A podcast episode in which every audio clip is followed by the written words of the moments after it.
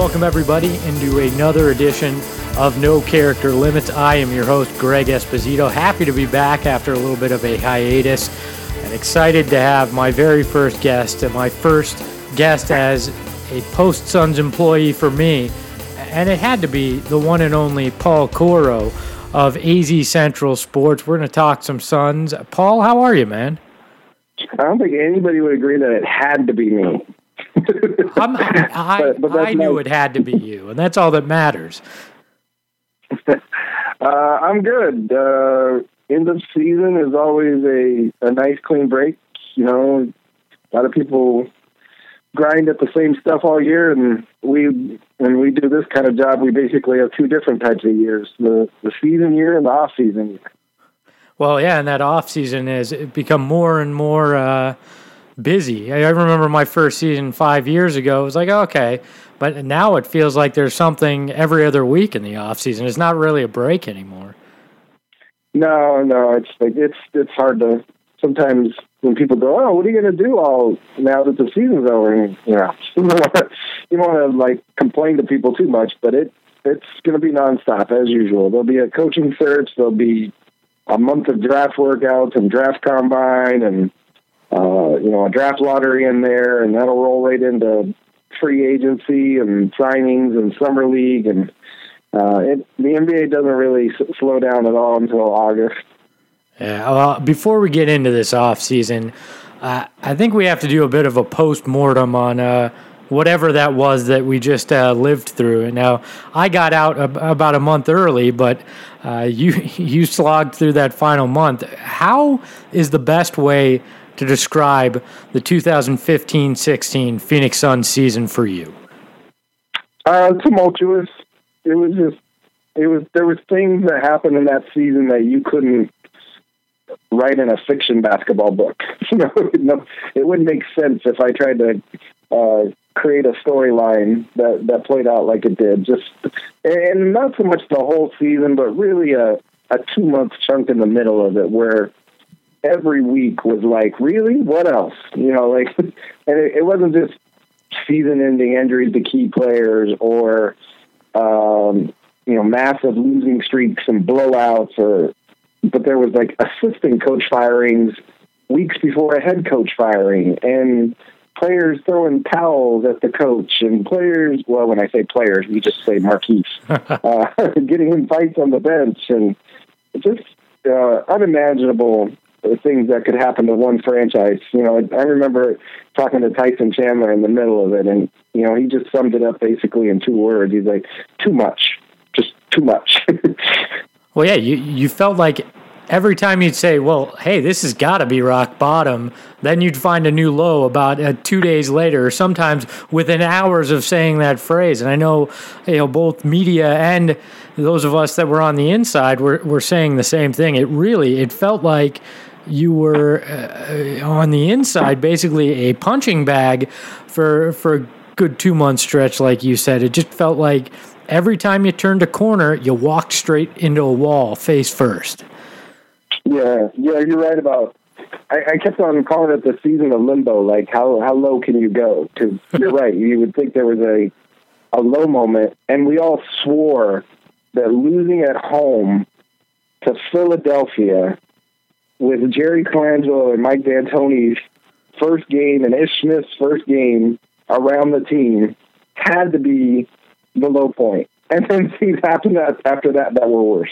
well, yeah, that whole month after that loss was was Twilight Zone esque. It was just bizarre, and that isn't even a fair description of it. It just it didn't make sense, uh, no matter how much you thought about it, and it, it just it was a very very weird season in general, and yet somehow this team winds up with only the fourth worst record, and it felt like it had to have been an all time low for an NBA season at times.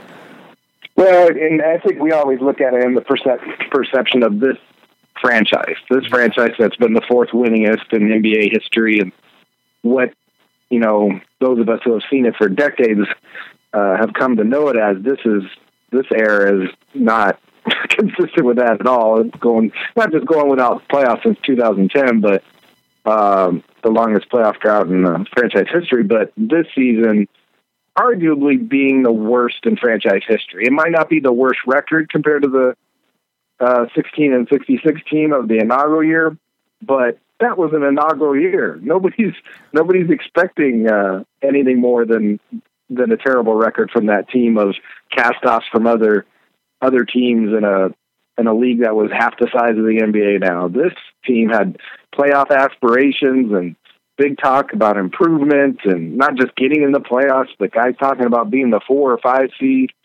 And then uh and then they go through a stretch like uh where they win what uh one game in in 20 at one point. Yep. Or one game in 20 uh, yeah, one game out of 20 in one stage. Well, a lot of fans have asked this, and I've wondered it myself. I would love your perspective on it. Was this a worse team than the 2012 13 Phoenix Suns? It's just uh, it's different. Like I, I know the the parallel seem natural for people because of the whole like fire mid-season coach firing and interim, but to me that was there was so much more that happened to this team than that one. That one was just a badly constructed team, and and uh, and and maybe this one had some of that elements too, but the the injuries were certainly a different factor for this one, and and uh, that just the dynamic of of where that one went was was different. Um, I, I, I think this this season was boy, it's hard hard for me to pin down the biggest difference. I think that just the expectation, probably more than anything, is the biggest difference. Yeah. Because it was such a letdown for what people expected. I mean, I, I I'm right there with everybody. I was wrong. I I thought this team was ready to contend for like you know that seven through nine range in the West that would put them in the playoff race. And basically, I mean, it, as it proved in the West, all it would have taken was a 500 season to do that. So I don't think anybody going into the year wouldn't have thought that this team was capable of playing 500 ball.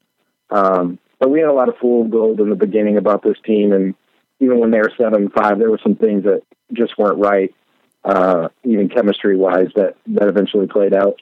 I, I think that this team actually had talent where outside of Goran in that uh, 2012-13 season, I don't I don't think there was a lot there and honestly, I didn't I didn't believe in the process that that was going on in that 2012-13 season with Lance Blanks at the helms. Here, you could see what what the plan was. Injuries decimated this team.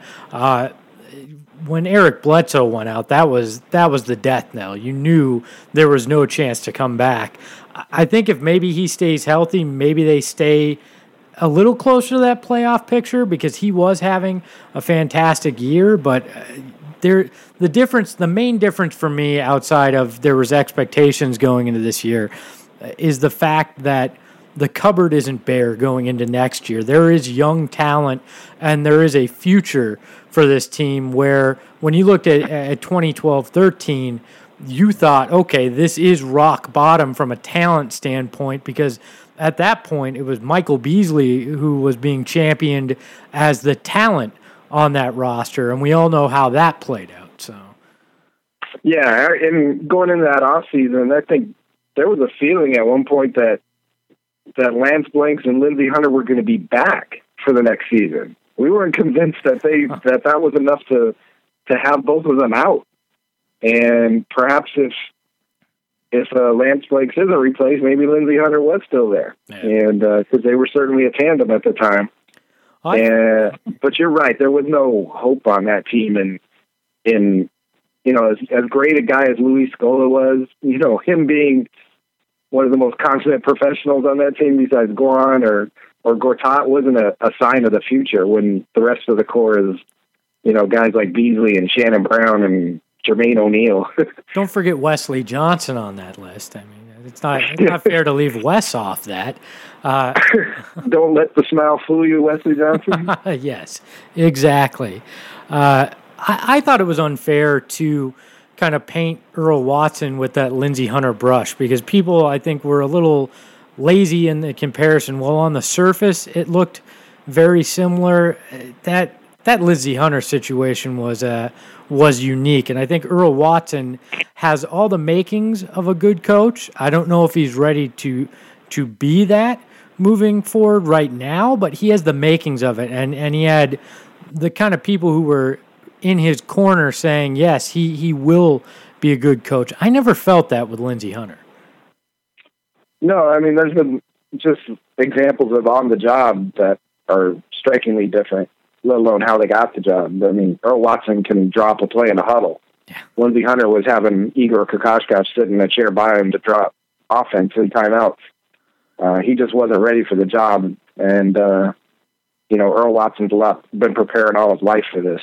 Uh, you know, he's always envisioned himself as a coach, and um, he may not have a lot of professional coaching experience, having just been in the D League last season and on the back row to start this season, but he had always envisioned this and coached at summer clubs and was always thought of as a coach on the floor as a player, that sort of thing. And he, he he's he's pretty true to who he is, like in the way he speaks. People think there's a lot of positive and uh, spirituality and rah rah and all that to him, but that's who he is. It's it's nothing fake. That's that's how he believes he, to lead. And for young guys that he's trying to develop, it was it was the right touch for the to finish the season.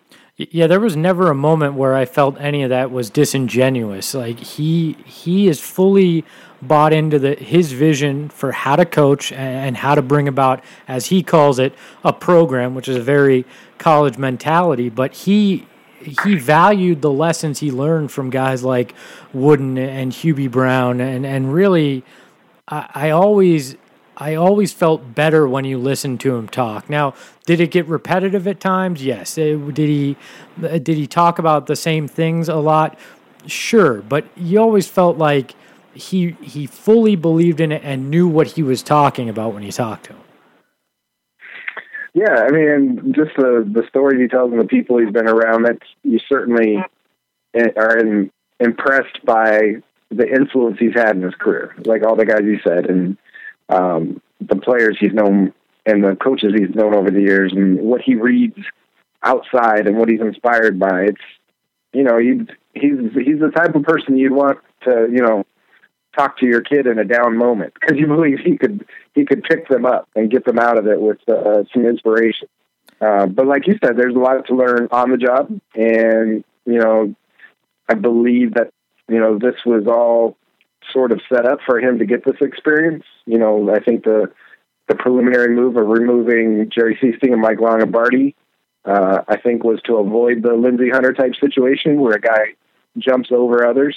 Mm-hmm. Um, it moved Earl Watson to the front row for a few weeks before Jeff Hornacek was fired and set up the the the bump ahead. And so now he got the opportunity. He tried to go in and do too much right away and have three hour practices and and fix everything all at once. And he realized he couldn't do that because the guys didn't have anything left. And so there's things like that that he's he's uh, needed this time to figure out. And he's a young coach, and but this is a young team, and uh, you just everybody would have to argue about how far away they are right now. Uh, they certainly are on the cusp of being a title contender. So who's going to be the best to develop them over the couple years? And the players seem to believe it's him. Uh, not one player uh, doesn't want him to come back. Well, do you? Let's get into it then. Do you think that Earl Watson, uh, you know, general manager Ryan McDonough on, on, radio yesterday said that he wants a coach in place by May 11th, the Chicago workouts. Do you think that coach, come May 11th, is Earl Watson? Yeah, everything I'm getting right now is an indication of that. Um, story I posted uh, what, yesterday or late last night on AZ Central was that um, all the sources internally and around the league believe he's the the front runner. Now, pro- the process can change it. Not to use a Earl Watson term about embracing the process, but uh, they they still are going to go through interviews, and they've obviously been planning a search for a while. And those things can change a plan. It it changed the plan when they hired Ryan McDonough. He wasn't the GM in mind when they started that. Somebody can come in and dazzle dazzle the front office or the owner, and, and minds could be changed. So, um, but I think it definitely plays a huge part that all the players especially that the leaders that the the front office has empowered so much, uh, like Tyson Chandler and and and Ronnie Price and and those guys. Uh, even somebody like that's a free agent like Mirza Teletovic, who's facing his his de- decision to return on whether Earl's there. That that all plays a role. Do you think that his message is one of those that is great in a three month stint, like like this group just got, but might start to fall on deaf ears uh, in a full season if things don't turn around quickly? Is it one of those where okay, rah rah, go get him, love, uh, you know, all those messages that he preached? might not sound as good if he's the one that that leads them into into losing post All Star break. I do. I've always wondered that how how this extends over 82 games, not um, for everyone, for for fans, how he's received by media, how he's received by players.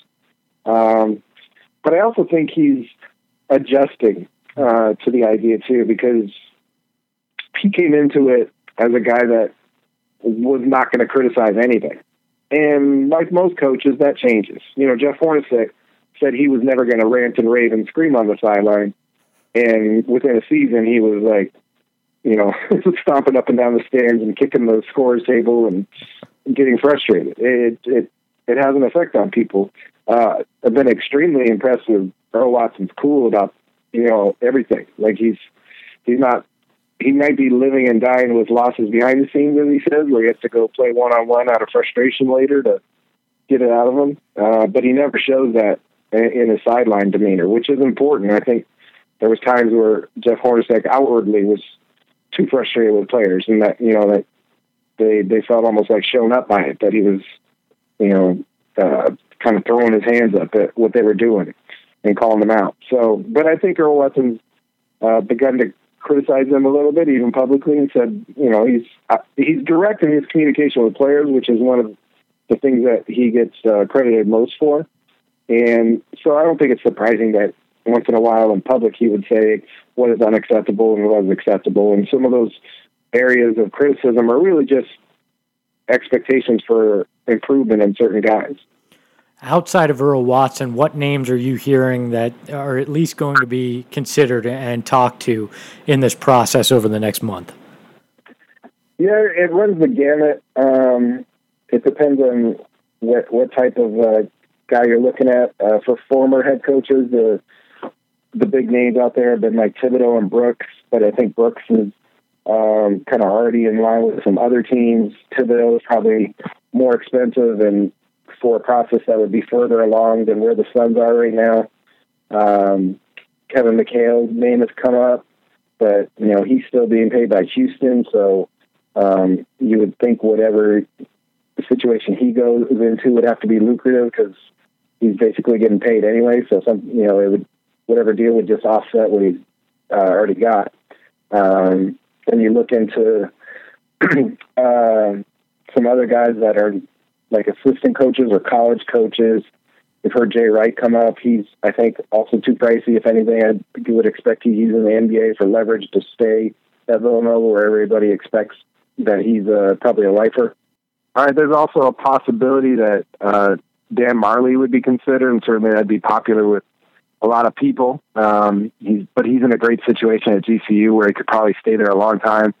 Um, and there's still some some leftovers in the uh, in the brass that uh, made him upset when he left. that might prevent him from uh, returning. Um, he, has got a great situation there, and I, I think he, you know for everything he's got going in the valley, otherwise with you know endorsements and sports bars and all that, you know GCU seems to be an ideal fit, and he's really got something growing there. Um, and then you know, assistant coaches would be like the lesser uh, sexy route, unless it's Luke Walton. But Luke Walton's going to have his pick of jobs, you know, if he wants to leave, and you know, he's got Lakers background, and a lot of people would be willing to probably pay a lot for for him. And uh, and he's got a lot of ties at Golden State who who have Suns history and might you know, steer him elsewhere, I given what they uh, feel about, the organization. I can't imagine who you're talking about, Paul. you could make a list. It's not just one or two guys. You know, there's a there's several people there, and even people who have moved on from there. Um, so, um, you know, the, the other guys, there's some guys that are have been in the mix for other jobs like Adrian Griffin and Jim Larrañaga. Uh, Laranga's uh, with the Celtics and was there when Ryan McDonough was an assistant GM there. So uh, there's a relationship there. But um, I've even heard some people throw out Jason Kidd. Now, to me, that would take a lot. I mean, obviously, he's coach of the Bucks right now. Um, he has a history with the Suns. You know, something like that in my mind would take something creative, like you know, giving him a, a chunk of the team. You know, I don't think he's going to get the power of like running the basketball ops because Robert Sarver's obviously backed Ryan McDonough for next season too. But if they uh, that would that would definitely strike the sexy hire category. I can't I, I, can't see that one though. We've dealt with so much dysfunction in Phoenix over the last six years, and you bring in a guy who ha- has ca- caused dysfunction with the Nets and hasn't had a massive amount of success. He's had some success, but I can't see Jason Kidd, especially if he's going to take a, a, stake in ownership or something like that. It, it just doesn't seem to make sense. Have you heard, and I've read the rumors out there, Mike D'Antoni is a realistic possibility too? You know, Mike, the the side that Mike D'Antoni has interest is absolutely just, you know, he always planned on settling back in Phoenix at some point.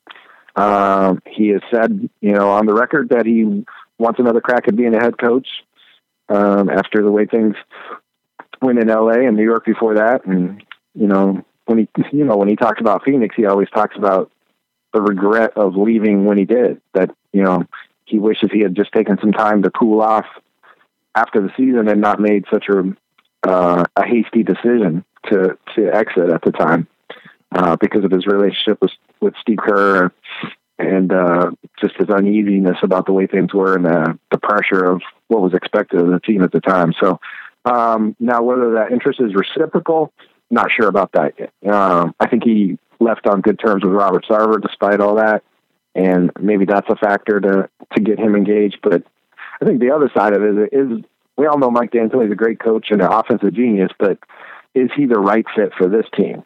Is he the is he a, the right type of coach for the for Eric Bledsoe as a point guard? And uh, you know, it, this team is is still in development. Does he have the the patience with a younger team uh, to to do what's needed to do to build them up. Hey, look, I, I love Mike as as much as the next guy, but I wonder is he the right guy for any team that doesn't have a Steve Nash at point guard? Now, you could probably do some great things with a Steph Curry, but it, it really took uh, that kind of unique player on his offense for it to work, and I don't know that him coming in, like you mentioned, really could make that happen with an Eric Bledsoe or a Brandon Knight. I just I don't see that as being a fit. So it's it's interesting to hear that all his the rumor of him being in the mix may have been more from from his side than than anything from the Sun side. Yeah, yeah. And, you know, Mike D'Antoni used to always say he wasn't gonna let anybody find out whether it was him or Steve Nash to be credited for that Suns run that when when Steve retired, he'd retire, sort of like Pop talks about in San Antonio with Duncan.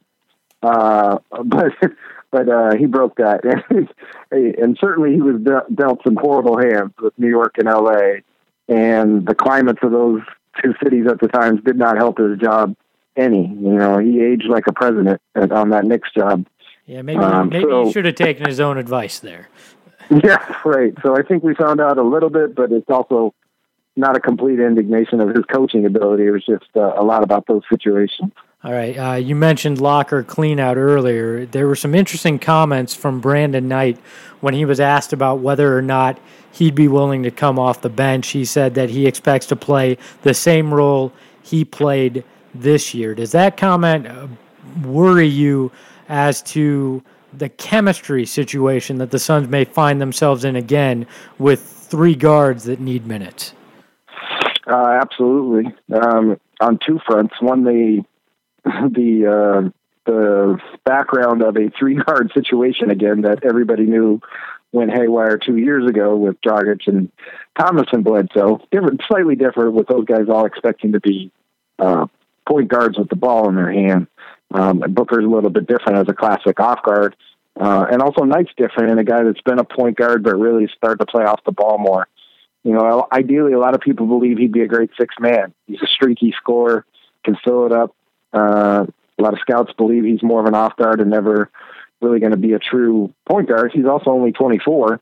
Um, we we talk about him like he's a lot older because he's been in the league for a little bit, but he's a guy that's already been traded twice since he's been in Phoenix. He's had two season-ending surgeries, um, and you know put up some career high numbers that were good and bad this year, points and turnovers, and um, so you know I think it's also worrisome from the chemistry standpoint because he obviously hasn't blended great greatly with this team yet, and he seems to uh, have had a hard time to get over the Milwaukee trade of last year, where they had a great situation going.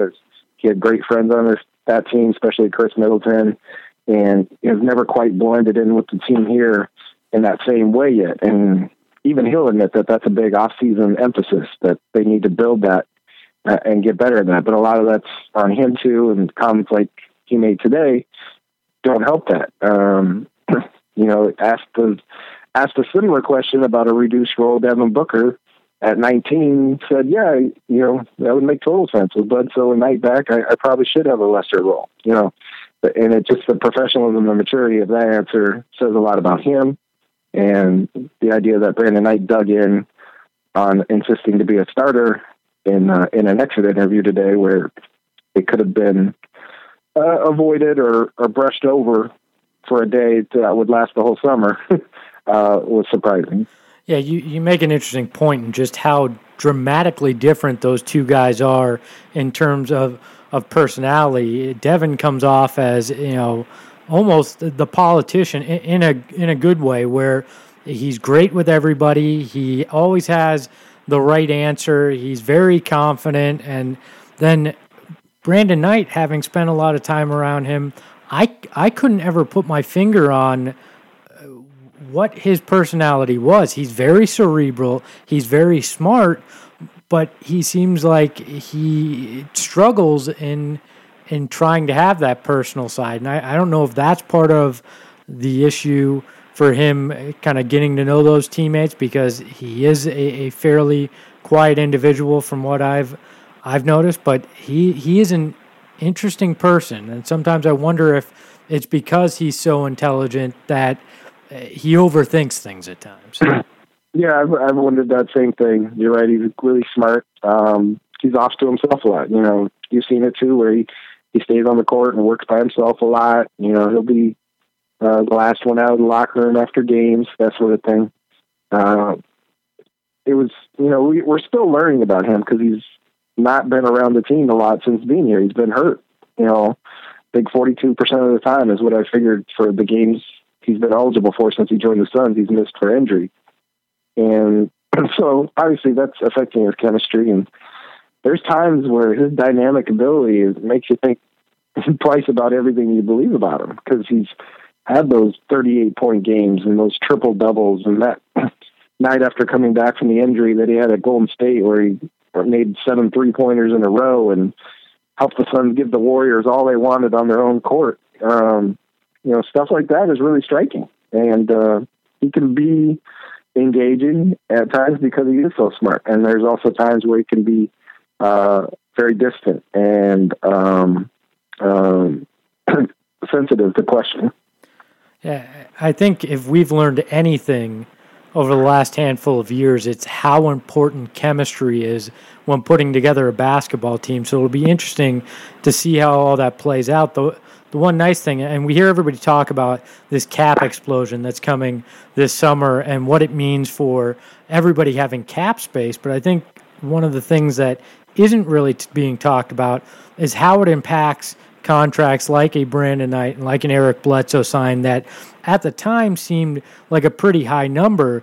Those are going to seem like pretty palatable contracts going into an offseason where there's going to be a lot of guys that, that potentially get overpaid so it, it may open trade markets for guys like that as well, right?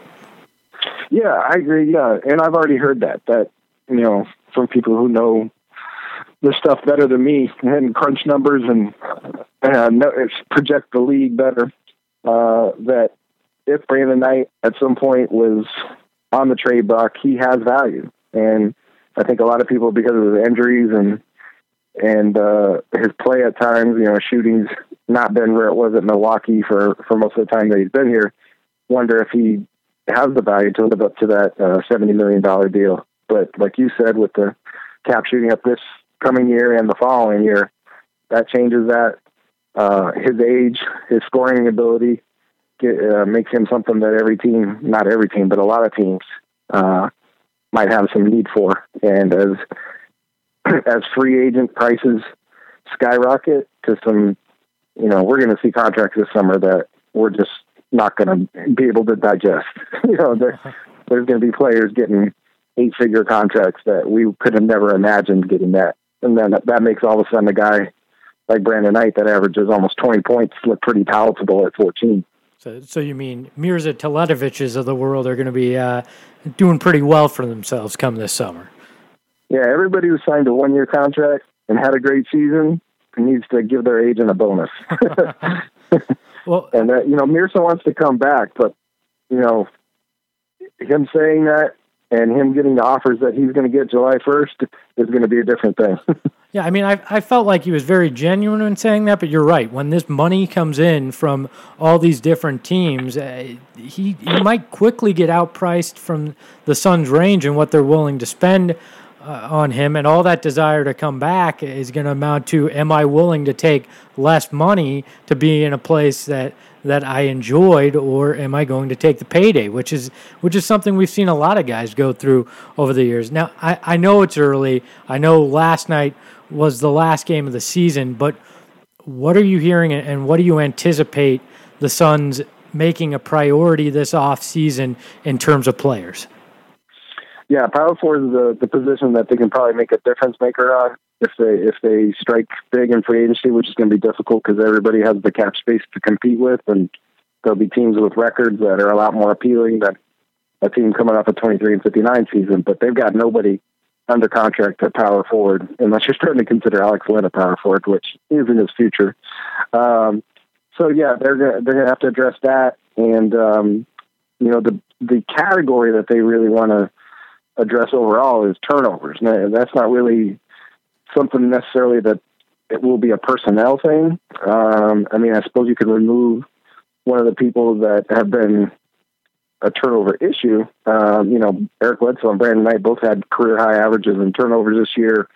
Uh, Devin Booker was put in some difficult situations as a rookie to have high turnovers. The team led the league in turnovers. So I think a lot of that is will be more involved with the coaching hire and the emphasis um, on what guys work on in the off season and and the style of play for training camp and all that to address that. So, uh, you know, and with the cap space that they have, which you know is excess of twenty million, depending on which way you go creatively with it and where the cap number actually ends up, it, it doesn't necessarily go toward just going after one big star. You know, it it could be um, going with other strikes that uh, seem more appealing. Um, now, I think they also one of the appeals of having guys like Tyson Chandler and perhaps bringing back Earl Watson is they feel like those guys can help land players, and uh, so you know they're.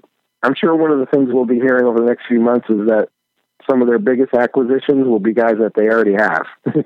Eric Bledsoe getting healthy, T.J. Warren being healthy, uh, Brandon Knight being healthy, possibly Bogdan Bogdanovic joining the team. He's eligible to come over from Europe this season, and they're going to go talk to him once the uh, EuroLeague ends. Uh, but then again, that that enters into that guard dynamic and whether there's room for him. Oh, talking about the guard dynamic, is it fair to call Devin Booker the face of the franchise going forward? Because I've seen it written, I've heard people talk about it. I feel like that is a very, very tough position to put a 19 year old kid in, no matter how well he played this year and the amount of confidence he showed. It just feels like an immense amount of pressure to put on him. Yeah, it is. And I mean, he handles it, like you said, all that stuff publicly really well. Um, I, I, Robert Sarver once said he's potentially a, a face of the franchise, which I think is probably the more correct way to say it. But the way it's being handled already, he kind of is. Like, who do you see in most of the Suns promotional materials right now, on, whether it be city billboards or commercials or, or or in house, that sort of thing, it's Devin Booker uh, because he's the most popular player on the team. He's not the best player on the team, but he's the most popular player. And what I think he is is, you know, most NBA teams want to eventually get that star trio. I think they have a guy that could be part of a star trio eventually. I don't I don't know if he's definitely going to be the best player on the team four or five years from now, uh, but he definitely could be part of a triumvirate that could lead a team. My biggest fear with him is you're going to see inevitably his numbers are likely going to drop next year with an Eric Bledsoe back and other guys coming into into the scoring mix, and I fear that people are going to freak out if that's the case because oh, oh, look, he was so great last year, and now his numbers are dropped, but he's going to be more efficient in the way he's scoring too. And I really hope the pressure's taken off of him when Eric Bledsoe comes back and he shares the load as kind of the face of the franchise. Because on the inside, I can explain some of why uh, Devin Booker wound up on that, those promotional materials and billboards and stuff was the pure fact that you know Eric Bledsoe, Brandon Knight, uh, even Tyson Chandler uh, at certain times was injured, so it became very difficult to market around guys that that were injured. But I just I fear that you'll see a slight drop in his production, and the sky will be falling for certain fans next year. Yeah, but I, I think you said the key word in there: efficiency. I think you know he wound up shooting thirty four point three percent on threes. Yeah. I had to just look that up while you're saying. I'm not going to pretend like I know that off the top of my head. Uh, but I think we all think Devin Booker is a better shooter than that. And I think most people would agree that, but he had to take so many difficult shots in the early that now, if you think of the guy that Devin Booker was early in the season, when there was no focus defensively from the other team scouting reports on him, and Eric Bledsoe and Brandon Knight were out there on the court too, and and he was what did he start off 14 of 19 on threes or something like that oh, yeah, it was, just, it was crazy he had the best uh, three point shooting percentage of anybody in the history with at least 15 attempts at one point. Like it was, it was insane how efficient he was. And you're right. The second that he had to carry the load, that dropped off the table. Yeah, but then we found out about other parts of his game that we didn't know in the beginning of the season when he was a role bench guy getting minutes here or there. Now, now we found out, wow, he can handle a pick and roll, which he never did at Kentucky. He's got a floater. He can post up a smaller guy because he's six six. Wait till he puts some weight on that body. Um, he can make great decisions, and he he's a good passer, and he's smart. Uh, he's got a long way to come defensively, and but he's 19 years old, and he's got probably a 19 year career ahead of him, uh, with a lot of time uh, to learn and gain experience. And uh, one of the biggest benefits will be just adding size and strength. And we all know the training staff is going to be the best place for him to change his body and uh, it might not happen in a year, uh, but that that's going to change a lot in the next two or three years, and guys won't be able to just out muscle him like they can now. Yeah, if he if he becomes a marginal defender, he'll become pretty close to a complete player. And and going into this season, I don't think anybody would have really guessed that. I think we all thought he's a three point shooter, but that athleticism was impressive. His instincts on the court were fantastic, and we all got to got to learn what a, an impressively mature young man he is for 19. Paul, I got a few more quick ones for you. Have in in your in-depth reporting, have we have we figured out what is going to be the lucky charm for uh, for draft lottery? Because somebody's got to figure this out. The the luck has to change at some point, right? Yeah, we we've sort of had that uh, internal pressure and debate about who the uh, who the guy that gets sent to New York for the lottery is going to be to change us around. Um, I think Devin Booker. That's what I think. Like who's who's more popular? Who looks better up there? But it also could be whoever the new coach is. I think, and, and those are the two that immediately come to mind. Uh, I have always. Of course, there's been other. What do you got? I've always had this suggestion, and I actually made it in a meeting once, uh, and obviously got laughed out of the room for it. But if this curse started with the coin toss, why not send Kareem up there as your representative? the embodiment. How about the, the Hawks? They actually won that coin toss. Yeah. Either way, you know, or put put the 1964 uh, silver half dollar up there as you represent some some embodiment of whatever started started this uh, quote unquote curse and let's break this thing. Think outside the box. Everybody sends their hot rookie or their head coach or their GM. Let let's go completely outside the box and try to break this. I, I bet nobody is. How about the best mascot in the NBA?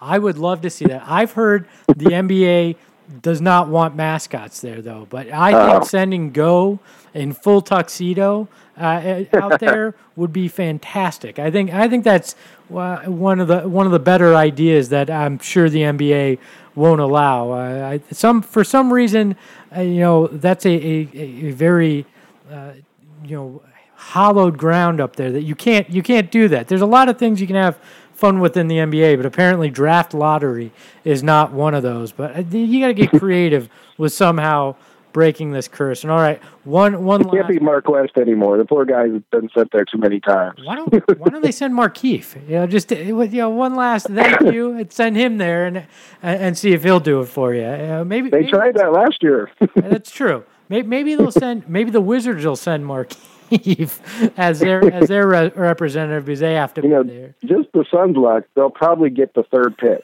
They'll probably win a lottery move up, but get third because it's a top two draft this year. Just like when they the biggest draft lottery success they ever had was moving up to two in David Robinson's year, and they got Armen Gilliam. Now you you know what'll really happen is the Wizards will move up into that into that top three. The Suns will wind up at seven, and that'll be that's the way things really go, Paul. Yeah, you, you know that's that's the way things have trended. W- one last topic for you: the Suns announced this week that their D League affiliate will be moving from Bakersfield, the Bakersfield Jam. They'll be moving up to Prescott Valley and uh, they've become the Northern Arizona Suns. Now, I think we all agree that it is a good thing basketball wise because it's much easier to uh, send guys to the D League and recall them faster. You can have more say in things. But I want to talk about the name. I was I was really disappointed, and, and I love I love my marketing people over the Suns. I know plenty of people. I know that they probably didn't have a whole lot of say in it, but they went with the Northern Arizona Suns. And I thought, come on, you could have been the Crush and worn orange jerseys. You could have been the Orange Crush. Somebody suggested on Twitter the uh, Northern Arizona Shazam. You know, give a little love to Al McCoy. I just I felt it was a little uninspired. Paul, how about you? Yeah, um, I think the idea that oh, this is what D League teams are doing. It's not really. There's only like uh, I think three or four other teams that are using their parent team's name. Most others are are doing like you said something creative. Northern Arizona doesn't even roll off the tongue. Tongue. Although I'm wondering with the uh, the Twitter handle and other thing if they're going to be like Naz or something like that because there's a lot of NAZ Suns out there. Um, and you and I chatted a little bit about this previously, and I told you I I got a great suggestion on Twitter from somebody who said Prescott Hot Shots would have been a great name to honor the Yarnell Firefighters, and then Hot Shots ties into Suns and basketball, and you get the perfect triumvirate. Um, that was pretty cool, I thought. Yeah, I, that would that would have been fantastic, and uh, I'll be interested to see. I've I've heard some rumors on on the jerseys and stuff, but I'll be interested to see how this brand evolves. I'm I'm a nerd, you know that about this uh, kind of stuff, so I, I think it'll be. I hope it's not a sunburst in a pine tree. I don't. I don't even think we're gonna get get that creative out of it. But uh, I think it'll be interesting to watch that brand evolve and see what the Suns do with this. I think it'll be a good thing for Prescott Valley, but it'll be an interesting uh, experiment to watch. Uh, Paul, I think I'm going to let you go. I know. Uh, I know you're a bit of a bachelor right now, and you probably are sick of, of talking Suns. You, you probably want to start your off season uh, right now and enjoy a little time to kick back. So, Paul, uh, why don't you let people know how they can find you on Twitter and uh, any anything you got coming up potentially on AZ Central Sports? Uh, yeah, Twitter handle at Paul Coro, just my name, C O R O is the last name, and uh, all stuff's on uh, azcentral.com. Uh, the Suns page on there is where you can find. There's a Suns Extra app if you want to download that. Just get strictly your Suns news. Um, coming up, uh, you know, there's a lot of things that'll still come out of exit interviews. I also uh, will have a piece in the next uh, day or so uh, with Ryan McDonough, kind of a sit down, extensive interview about all his views about the future, the draft, free agency, uh, even what went wrong in the past uh, season. Um, so that'll be coming real soon.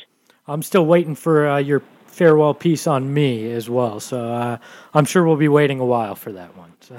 That's such an epic that the it's going to break the internet. Uh-huh. So it's we're trying to wait for the Kobe stuff to to die down before it comes. I'm I'm glad you're respectful of that. He is Paul Coro. You definitely give him a follow on Twitter. You're going to want to stick with him all off season. He'll have all your Suns' breaking news. Uh, this has been another episode of No Character Limits here on NoCharacterLimits.com. You can subscribe to us on iTunes, leave a review. It helps the show continue to go. You can also find us on SoundCloud and new since the last time we talked. You can find the show on Stitcher. You can also follow me on Twitter at Espo. Always want to hear your guest suggestions, any thoughts you have about the show. So for Paul Coro, I am Greg Esposito, and we'll talk to you here next time on No Character Limits.